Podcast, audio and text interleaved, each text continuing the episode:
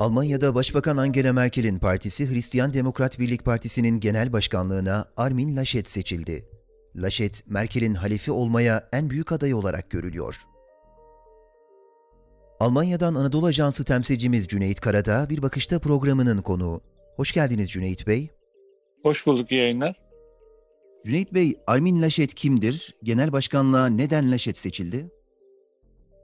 Şimdi Almanya'da öncelikle e, siyasi partileri ve seçim e, atmosferini biraz bilmek gerekiyor. Şöyle ki Almanya'da Türkiye'deki bir sistem olmadığı için parlamenter ve eyalet sistemi olduğu için 16 eyalet var e, ve seçim sisteminde de Merkez Sağ Partisi CDU'nun liderliğine seçildi Armin Laschet. Diğer partiler yelpaze olarak sol, aşırı sağ, sağ ve orta olarak geç, Almanya'da sıralandırabiliriz.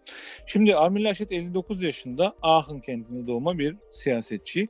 94 yılından bu yana Federal Meclis'te Avrupa Birliği Parlamentosu'na görev yapmış bir siyasetçi.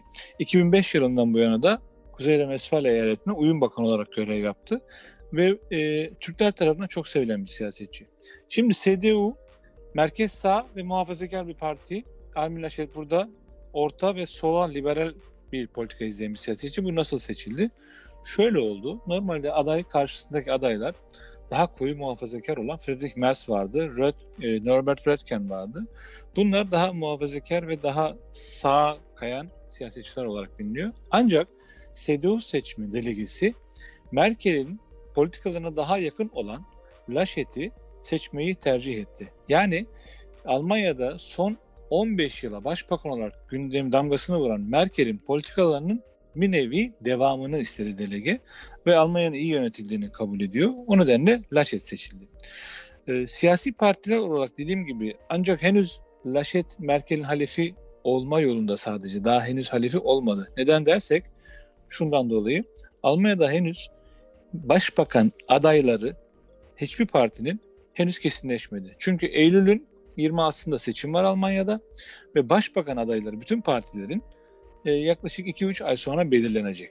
Şimdi CDU'da bir özelliği Hristiyan Demokrat Birlik Partisi CDU, Hristiyan Sosyal Birlik Partisi CSU, Türkçe'de CSU, Almanya'da CSU dediğimiz Bavyera'da sadece teşkilatlanmış bir partiyle kardeş. Bunlar başbakan adaylarını beraber belirliyorlar. İkinci Dünya Savaşı'ndan sonra biliyorsunuz Almanya tekrar kurulunca burada İkinci Dünya Savaşı'ndan sonra CSU yani Bavyera eyaletindeki kardeş parti iki defa kendi liderini aday gösterdi. Yani CDU ile birlikte ortak olarak. Ancak onlar ikisi de başbakan olamadılar. Şimdi üçüncü kez bir adayın olması bekleniyor Almanya'da. O da Bavyera Eyalet Başkanı ve CSU Genel Lideri, Genel Başkanı Markus Söder. Şimdi Laschet Söder'le bir nevi biraz yarışacak gibi. Beraber bir araya gelecekler, konuşacaklar.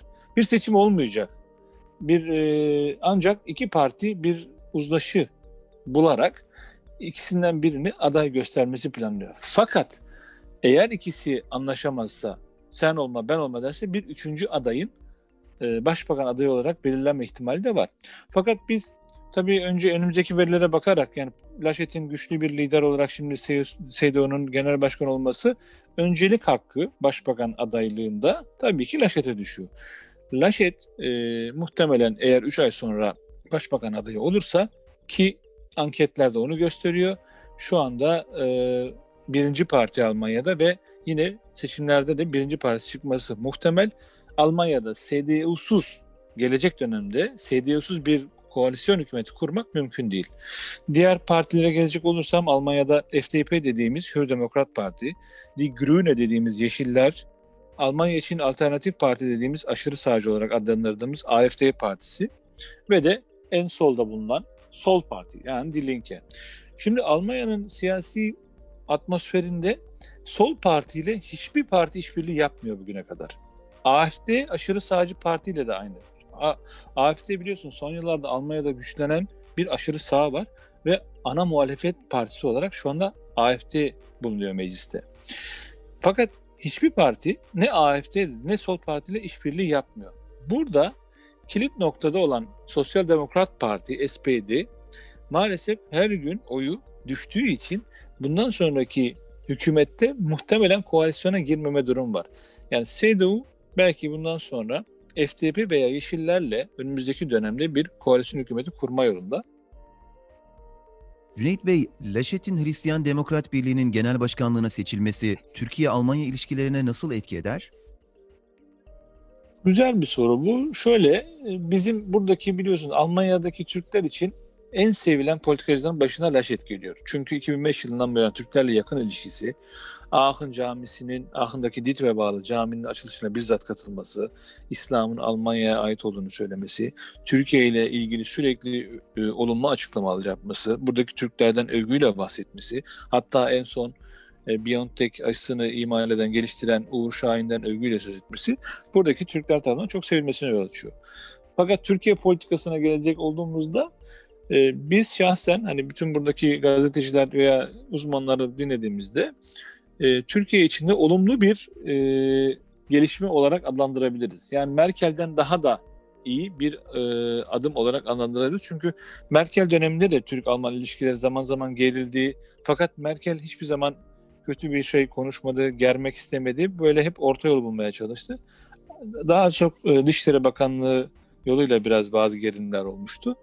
Ancak şimdi e, Laşet'in başbakan olması durumunda biz Türkiye ile Almanya ilişkileri açısından çok daha ileriye gidecek bir e, safhaya ya da fasılaya doğru gideceğini düşünüyoruz. Türkiye'nin Avrupa Birliği olan ilişkilerinde de tabii Türkiye'ye verilen ödevler var. Bu ödevlerin de yapılması durumunda Türkiye'nin Avrupa Birliği müzakeresinde üye devlet olarak adayımızda daha gelişmeler olacağı kanaatindeyim. Çünkü Laşet e, biliyorsunuz Gerhard Schröder döneminde Almanya'nın e, bizim üyeliğimize onun bir katkısı olmuştu.